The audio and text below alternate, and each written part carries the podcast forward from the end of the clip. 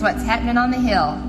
If you're new to Shelby Christian Church, we want to say welcome, and we'd like to invite you to stop and visit our I'm New wall in the lobby so we can meet you and get you connected. We also have our Next Steps room at the end of the Common Grounds hallway where you can figure out how to get involved at Shelby Christian Church. Hey, ladies, if you're here worshiping with us on Thursday night, we'd like to invite you to our Women's Ministry Bunko fundraiser this Saturday, June 10th at 4 o'clock. We're meeting in the stew, and we'd love to have you. If you're here on Sunday, sorry we missed you. We'll catch you next time. Parents of elementary, middle, and high school students, summer camp at Camp Calvary is filling up quickly. Our fourth and fifth graders are leaving this Sunday, and if you'd like to join another week of camp, just check out our shelbychristian.org website.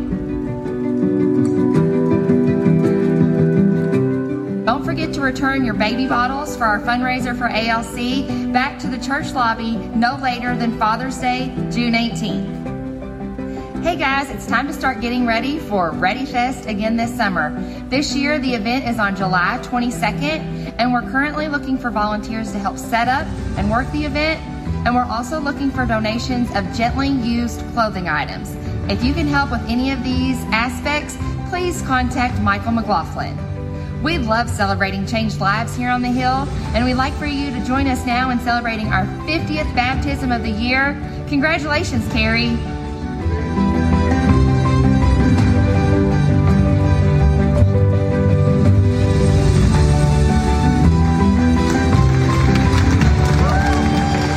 That's what's happening on the Hill. Now get on your feet and let's worship together.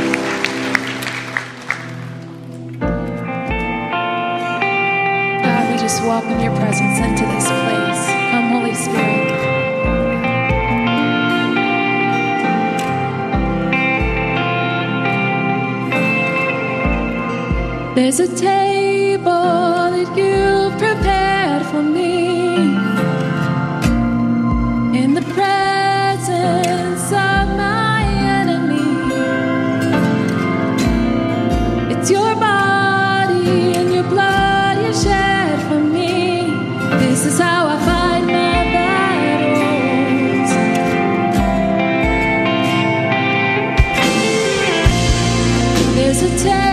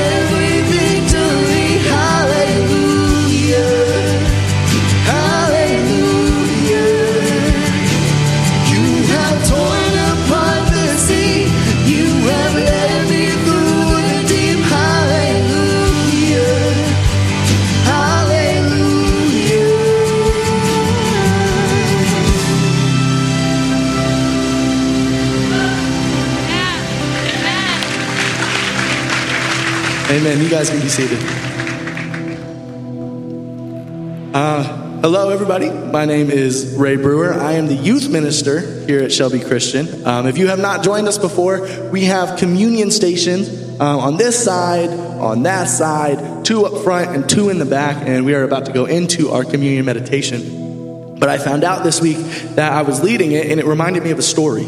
So, if you don't know, I'm from Tampa, Florida, and um, my first real ministry that I was a part of was my dad's, and it was on the beach. So when most people were getting ready in a suit and a tie, I was putting on my bathing suit and getting ready to go to church. And I loved it. Because at that time, I was also leading the children, but it wasn't really through God. It was more teaching them how to build sandcastles. And that was awesome because sometimes I got to go swimming. But I always had an excuse because we would get up at whenever the sun went up and we would come back up as soon as the sun was going down.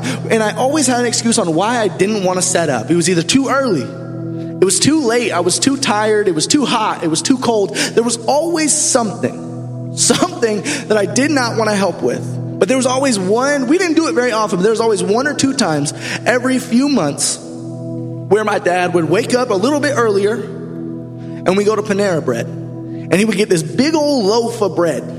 And I'm, if y'all haven't had Panera Bread bread, it's pretty good bread. And he would get Welch's grape juice. And that was the best thing in the world because I knew it was communion day and I knew that we would not use all the bread and we would not use all the juice. So that was my breakfast and it was awesome. It was so great. And I went to my dad and I was like, Dad, this is my favorite day. I love communion day. And he goes, Yeah, me too. But let me tell you why. And he sat me down and he explained why this bread and why this juice was so special all of a sudden. And I never looked at it the same. Because he explained to me this love and this grace of a father who sent his son down to die for me. And this is all I needed to do to remember him. And now it's easy when we do this every week to forget that sacrifice. It is, it is so easy just to pick up that cup with juice, pick up that cup with a piece of bread in it, and look at it as just that. But in all reality, it's a very small thing to do for such an amazing grace, for such a powerful love. So, as we go forward today and as we go forward throughout the rest of our week, remember what this cup means both the juice, the blood, and the bread, the body. Let's pray. Dear Heavenly Father, thank you for this opportunity to come up and just worship you, Lord. This is this has been amazing, Father. Um, as we go into this time of communion, allow us to sit in your presence, Father. Remind us who you are, what this means. When we drink your blood, Father, remind us that yours has washed us clean. When we eat of your body, Father, remind us that that, that was the symbol for your grace, for your love. You are amazing. You are awe inspiring, Father, and we love you. In your Son's precious name we pray. Amen.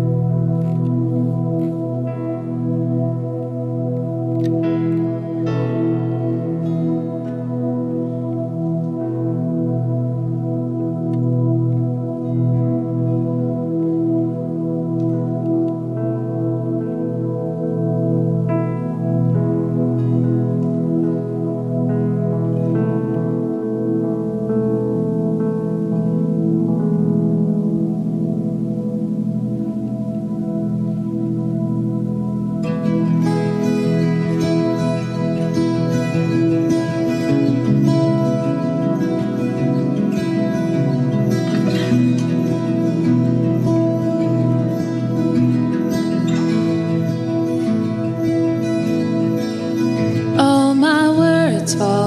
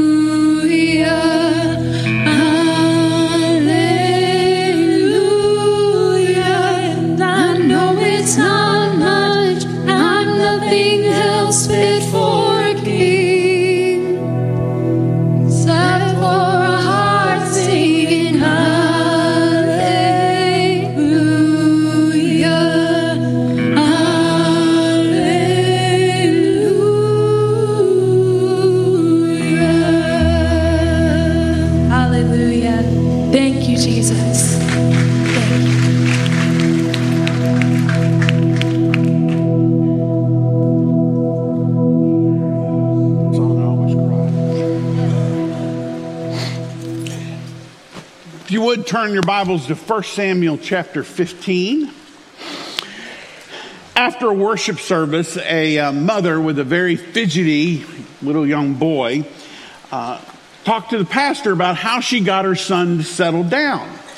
She looked over to him at one point and whispered, If you don't behave, the pastor is going to lose his place and will have to start his sermon all over again. It worked. This morning, we're continuing our series on leadership and influence in the life of Samuel. Today, we're talking about confronting defiance because sometimes as leaders, we need to confront things that we know are wrong. Now, I don't know about you, but it seems like whenever we watch the news, we see leadership failures, don't we? It doesn't matter which party you belong to, we can see it all over the place, can't we? And it's amazing to me how someone can go into Congress with very little money in their bank accounts and come out billionaires. Always make you wonder a little bit about that, doesn't it? But the Bible tells us the reason this happens is because of human sinfulness. The more power people seem to have, the easier it is for them to become corrupt. Now, today, as we look at 1 Samuel 15, we will see, in spite of the great military success that King Saul had, he was rejected by God and lost his kingdom, and his, his son would not sit on his throne. So in chapter 13, we saw Saul lose his dynasty as a revolt of his disobedience. We see in chapter 14 that Saul lost the confidence of his army as he starved them as they pursued the Philistines. So today in chapter 15, we're going to dive into this crucial chapter and see what it says. Let's start with verse 1 this morning. The Lord sent me to anoint you king over his people Israel. Now therefore listen to the words of the Lord. There's a lot in this opening verse. Saul was no ordinary king. There were three elements of his kingship that made it unique. First was the Lord was the one who made Saul king. The only reason Saul was king of Israel is that God chose him and made him king. If he, God hadn't chosen Saul and made him king, he would have still been plowing fields. Secondly, Saul had to submit to Samuel the prophet. Saul was to never ever forget that he was not the ultimate authority. His kingship was different than any other kingship in the world at that time. He was a king under the authority of God and under the prophet of God who spoke God's words to God's people. And third, people who Saul reigned over were not his people, they were God's people. Saul was to never forget that the people were not there for him, he was there for them. Since God had made him king, since he was under the authority of God and under God's prophet, and since he was to take care of God's people, then he must learn to listen and to obey God's words. Whatever he did as a king, hearing and obeying God's words to him was the one thing that he must do. Let's go on to verse 2. Thus says the Lord of hosts I have noted that Amalek did in Israel in opposing them on the way when they came out of Egypt. Now go and strike Amalek and devote to destruction all they have. Do not spare them. Kill both man and woman, child and infant, ox and sheep, camel and donkey. Now, who in the world's Amalek? He was the grandson of Esau. And we read about him in Genesis 36. His descendants were known as the Amalekites and they had a long, long history of violence and hostility against the Israelites. They were the first people to attack Israel when they left Egypt and were in the desert. And the Bible portrays them literally as terrorists who preyed on the weak and had no regard whatsoever for God. They tried to wipe out the Israelites and God promised to bring judgment on them and to wipe them off the face of the earth. You may remember Israel's battle with the Amalekites because that was the time when Moses took his staff above his head, and whenever it was above his head, they were winning. Whenever he dropped it down, they started to lose. So Aaron and Hur had to stand on each side of him and hold his arm up in order that Israel would continue to win the fight. Now, God had told King Saul and Israel, the rest of the land, that it's time to attack and to destroy the Amalekites. Many people find this whole idea of genocide caused by God to be a little disturbing to our modern sensibilities. to let you know the Amalekites attacked Israel in Exodus and they did not change direction and they did not become nice people. This was God carrying out his judgment against a nation's sin after waiting patiently for hundreds of years for them to repent. God's people were completely wiped out. All the sinful nations, God said, in the promised land. And some of those very nations burned their children to death in order to please their gods, their gods of fertility and their gods of the harvest and their gods of the sun and the moon. It's unfortunately that we do the same thing when we kill our children for the God of convenience. The one true God of the universe did not want his people to be deceived and to follow all these corrupt pagan practices. The complete destruction of these nations by God's people was a little like cutting a cancerous tumor out of the body. We know what happens if you don't attack cancer. What does cancer do? It continues to attack the body until there is no more body. Now let's see what Saul does. Chapter verse 4. So Saul summoned the people and numbered them in Telaim, 200,000 men on foot, 10,000 men of Judah.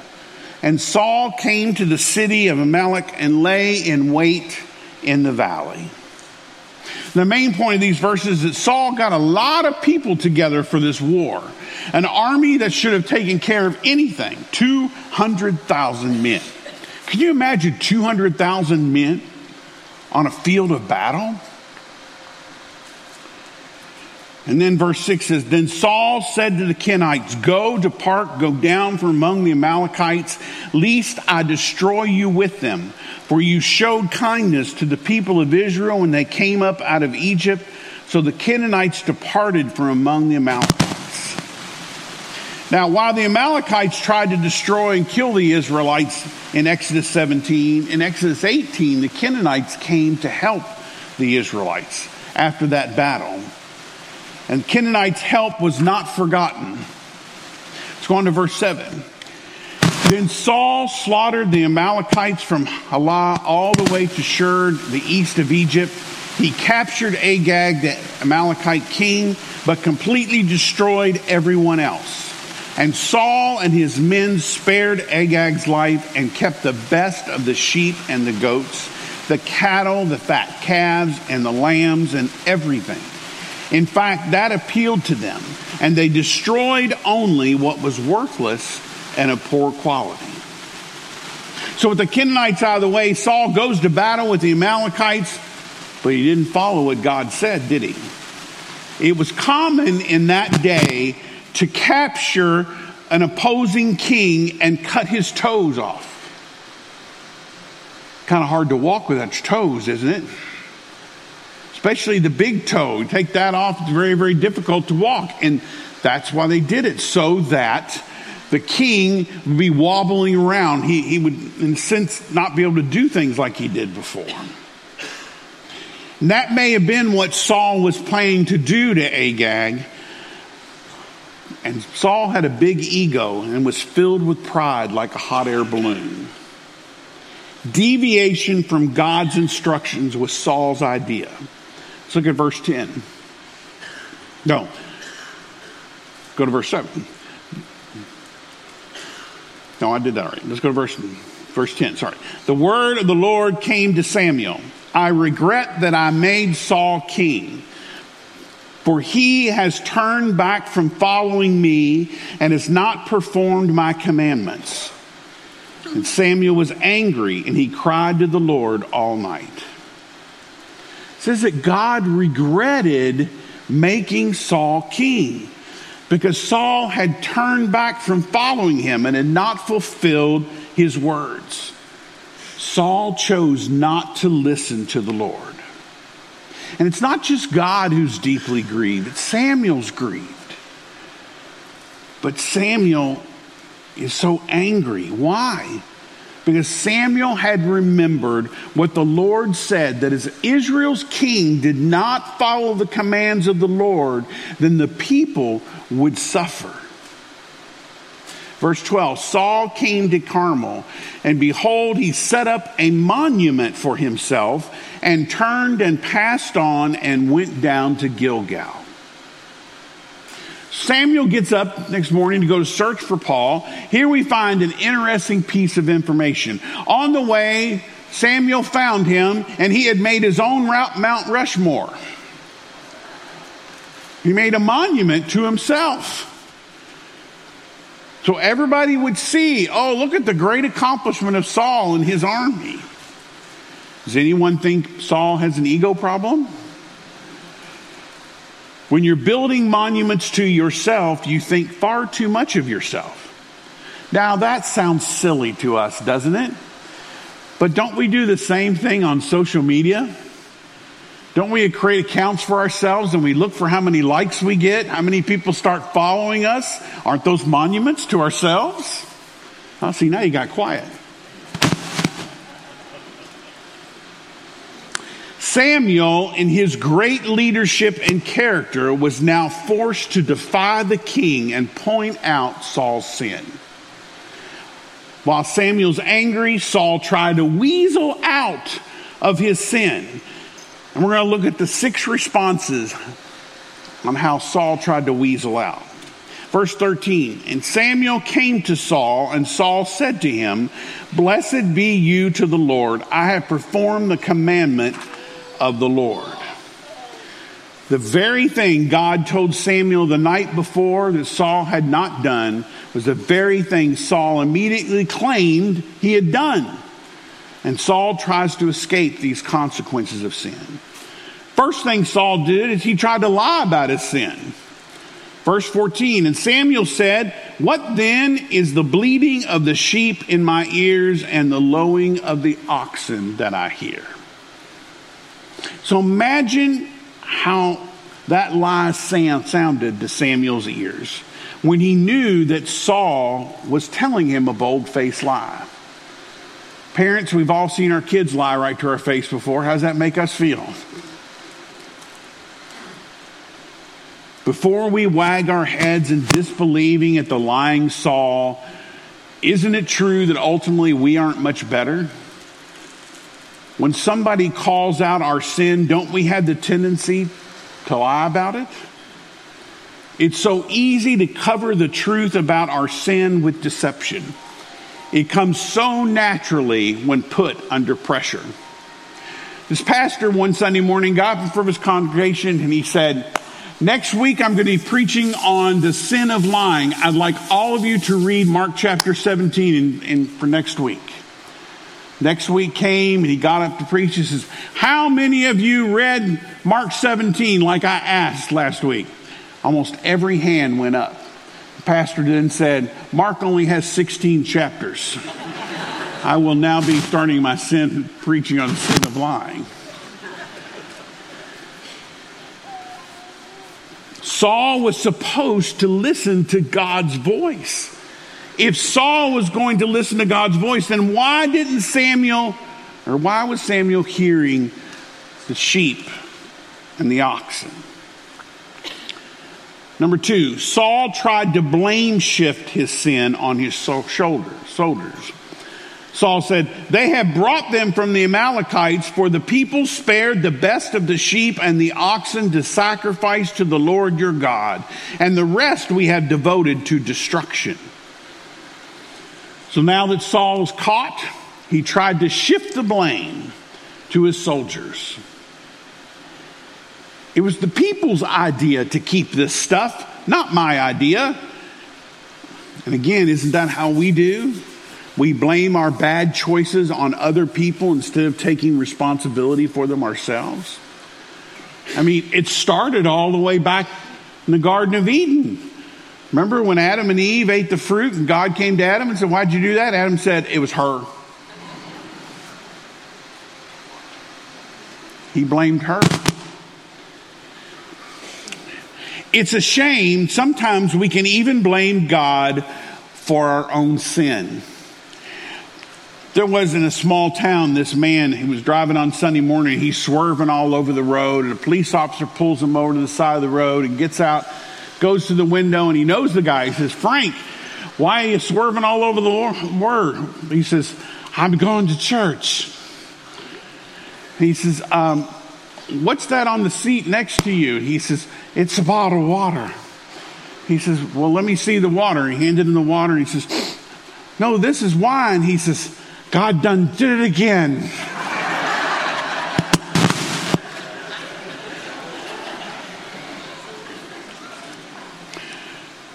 Number three, Saul tried to rationalize his sin. Saul said the reason they did not obey God's word and destroy everything was because they wanted to bring the animals to God and to offer them as sacrifices. Saul claimed he had a good motive for not obeying God. He claimed he had a better idea than obeying God's word. And again, we do this all the time. Don't we try to rationalize our disobedience to God's word because we think we have a better idea? Rationalizing our disobedience to justify our disobedience is just another sinful response. I cheated on my taxes so I could give more to the church.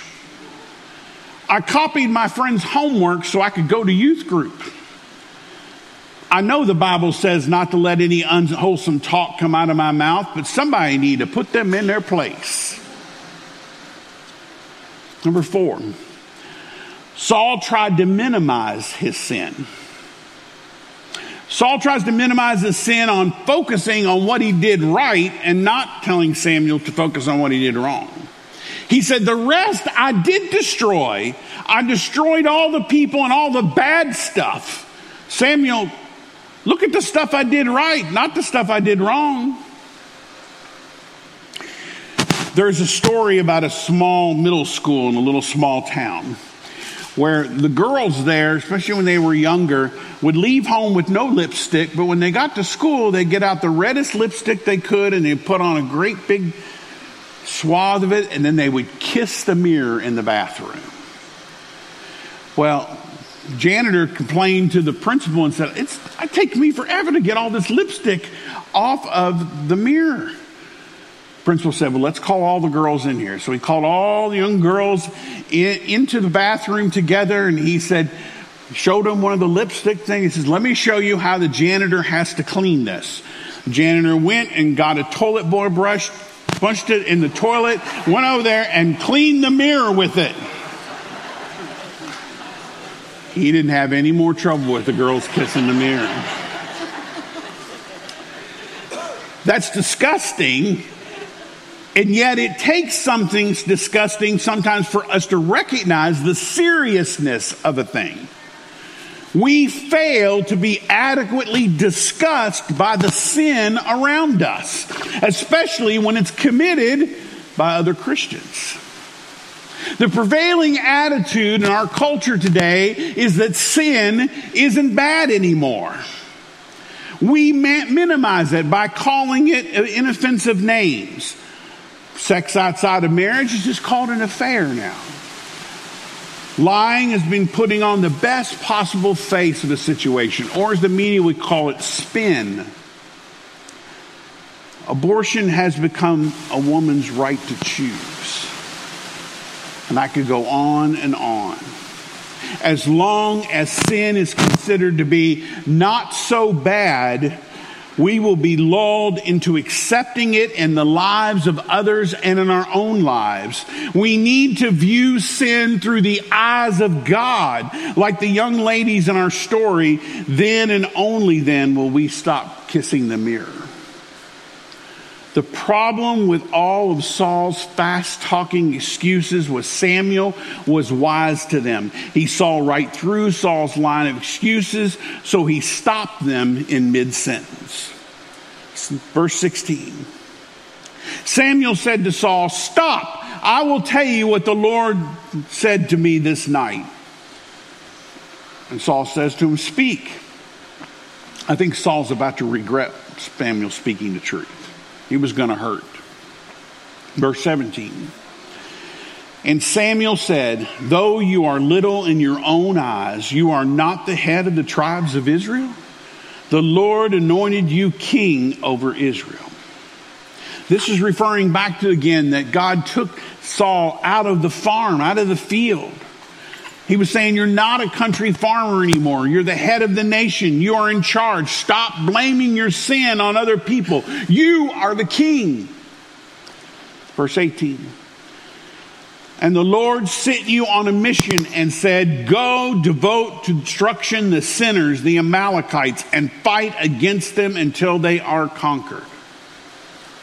God gave you a job to do. You were to completely annihilate the Amalekites and all their stuff. That was his job. So Samuel reminded Saul of his position and his mission, and this gave Samuel the background he needed to make his point. Verse 19. Why then did you not obey the voice of the Lord? Why did you pounce on the spoil and do what was evil in the sight of the Lord? Saul had a clear and unambiguous word from the God. He directly disobeyed God. And why did Saul not complete his task? What led him to this partial disobedience? The answer is found in this verse.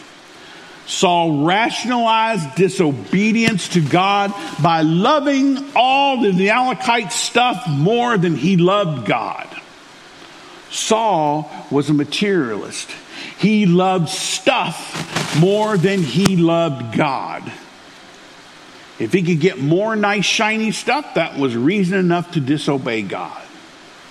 And here is a great reminder for us when we love the things of this world more than the God who died to save our sins, we too will continue to pounce on stuff and rationalize our ways to disobedient God.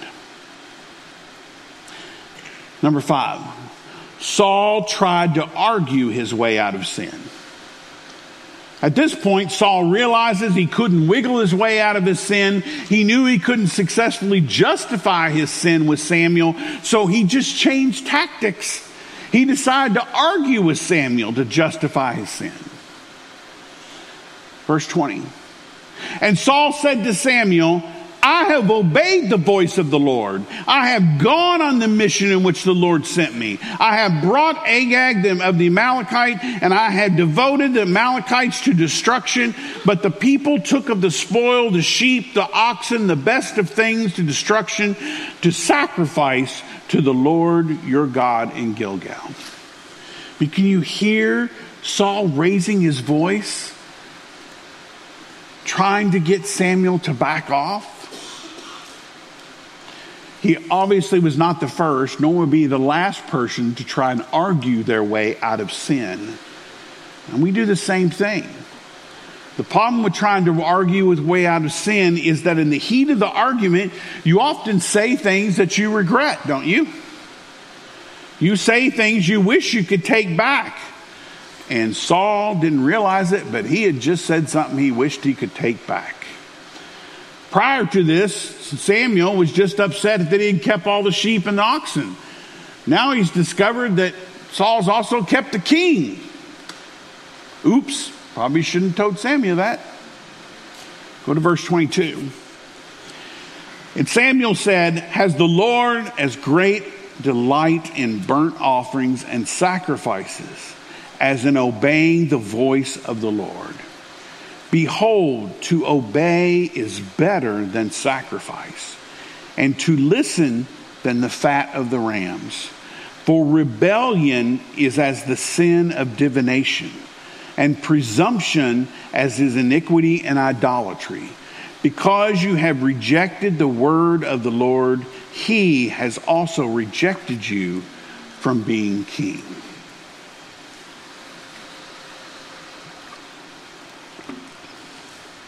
God is now rejecting Saul from being king because he did not obey the voice of the Lord. More pleasing to God than burnt offerings, than sacrifices, is God's people obeying him. Listening is better, it says, than the fat of the rams. And that was the best part of the sacrifice. Listening and obeying God brings more pleasure to Him than any of the worship we will ever do in here. More than reading your Bible, more than listening to sermons, more than praying, you name it, obedience to God is the most important thing for Him.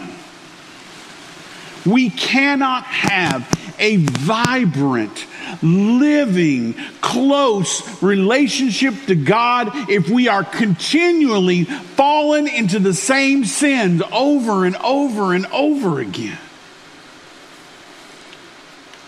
The Bible tells us to save sex for the wedding night. Hebrews 13 says, Let marriage be held in honor above all. Let the marriage bed be undefiled, for God will judge the sexually immoral and adulterers. That's difficult in our sex saturated culture. More pleasing to God than going to church, than giving in the offering plate, than singing songs of worship is obeying God's word in the area of sexual purity. No amount of religious activity can be used to justify sexual sin. Or Ephesians 4 let no corrupt talk come out of your mouths, but only such as is for good for building up. As it fits the occasion, it may give grace to those who hear. There were two, two cars sitting in the line, a turning lane, kind of up here like at 60. We have to sit there and wait for the green light to come down. In front was an elderly man who really wasn't paying much attention. And behind him was a young woman. Well, the light turned green, and the older gentleman wasn't paying attention, so he didn't go. The woman behind him lost her ever living mind. She starts screaming. She rolls down her window. She's honking. She's yelling. She's cussing at him. She's telling him all this stuff. And finally, the light turns yellow. The man takes off and turns red. And she's stuck there again.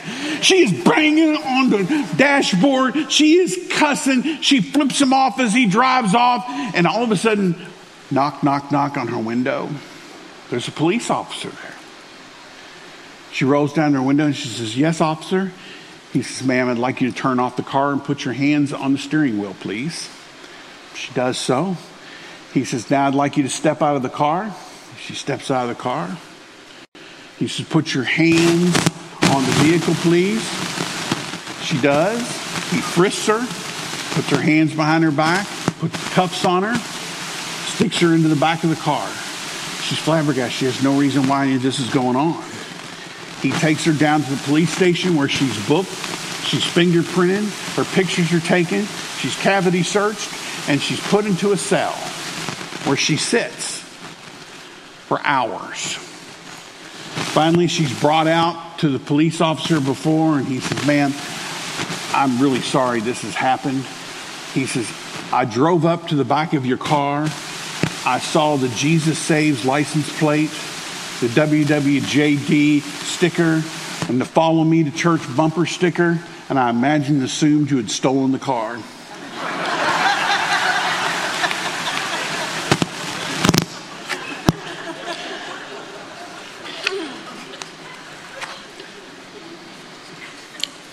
More pleasing to God than going to church, helping on the worship team, reading your Bible, obeying God's word about His words. Our social media world cuts everything other everyone down. Christians, we're supposed to be different. We should be building people up, not tearing them down. Ephesians 4 says, Be kind to one another, tenderhearted, forgiving one another, as God in Christ forgave you. Samuel said that rebellion is like the sin of divination. To know God's word and to intentionally disobey is an offense to God as witchcraft. Number six, Saul had only worldly sorrow for his sin. Verse 24, I have sinned, for I have transgressed the commandment of the Lord and your words, because I feared the people and obeyed their voice. Now therefore, please pardon my sin and return with me that I may bow before the Lord. At first, it almost appears that Saul got it, that he was ready to really repent to the Lord for what he had done. But all he was really worried about was Samuel not joining him in worship and how it was that was going to affect his troops. Verse 26. And Samuel said to Saul, I will not return with you, for you have rejected the word of the Lord, and the Lord has rejected you from being king over Israel. Yikes. That's got to hurt. Samuel turned to go away. Saul seized the skin of her skirt of his robe and tore it. And Samuel said, The Lord has torn the kingdom of Israel from you this day and has given it to a neighbor of yours who is better than you. The skirt of the robe is the very bottom. That meant that Saul had to be down on his knees begging begging Samuel to return. Verse 29 And also the glory of the Lord of Israel will not lie or have regret, for he is not a man that he should have regret. He's telling Saul there's no second chances, it was done. Verse 30 Then he said, I have sinned, yet honor me now before the elders of my people and before Israel, and return with me, that I may bow before the Lord your God. Do you see his worldly concern, not necessarily his true repentance? Verse 31 So Samuel turned back after Saul. Saul bowed down before the Lord. I guess apparently Samuel changed his mind. Samuel went back with Saul, but wasn't going to join him in worship. It was to finish the job that Saul had not done. We go on in verse 32. And Samuel said, Bring to me here to Agag, the king of the Amalekites. And Agag came to him cheerfully, and Agag said, Surely the bitterness of death is past. And Samuel said, As the sword has made this, your women childless, so shall your mother be childless among women. And Samuel hacked Agag to pieces before the Lord in Gilgal. Then Samuel went to Ramah, and Saul went up to his house in Gilgal. And Samuel did not see Saul again until the day of his death. But Samuel grieved over Saul, and the Lord regretted that he had made Saul king over Israel. So, what's the bottom lines this morning? One, obedience to God's word is important to God. Saul didn't take God seriously, he took it casually. He only obeyed God's words partially. He tried to reinterpret God's words, and God was extremely offended by that because of the obedience to God's words extremely important to God. That is a matter we all need to hear in a time when it's so easy to rationalize partial obedience to God in our culture. Number two, obedience to God is more important than worship of God. That doesn't mean that worship's not important. Worship is important. It's just that obedience to God's word is far more important to God than any type of worship. Number three, there are wrong ways to respond to sin. In this chapter, Saul gave us many examples lying about it, claiming it never happened, blaming others for our sin, rationalizing our sin, minimizing our sin, arguing, defending ourselves, and having only worldly sorrow. There was a young two, two kids, Sally and Johnny, who were visiting their grandparents for a while. And they tried to keep them occupied and so on. They had given Johnny a slingshot. Well, Johnny was trying to practice in that slingshot. He just couldn't hit the broadside of a barn with it. And so he was called in for dinner, and on his way in, he saw his grandmother's favorite duck. He got his slingshot and he put at the duck. He hit the duck right in the head and killed it. He looked around, took the duck, hid it in the wood pile, and went in the house like there was nothing wrong. Well, after dinner, Grandma said, Now, Sally, you going to come help me clean up after dinner? Sally said, No, Johnny wants to do that. And she whispered in his ear, Remember the duck.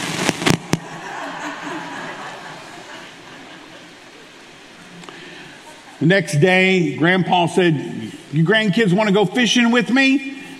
Grandma says, I need Sally to help me with dinner. Sally says, Oh, Johnny once told me he wanted to help with dinner tonight. He leans, she leans over and whispers in his ear, Remember the duck. This goes on for days. Sally continues to take advantage of Johnny over and over again. And finally, Johnny gets fed up. He goes to his grandmother and he goes to apologize to her. She knelt down and gave him a hug and said, Sweetheart, I know. You see, I was standing at the window and I saw the whole thing. It does my heart good to see you admit you're wrong because I love you and I forgive you. But I was wondering how long you would let Sally make a slave of you.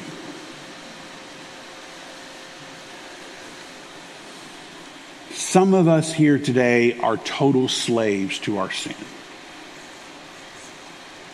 Addictions of all kinds, lying to the point to where we don't even know we're lying anymore. Our lifestyles are so full of sin.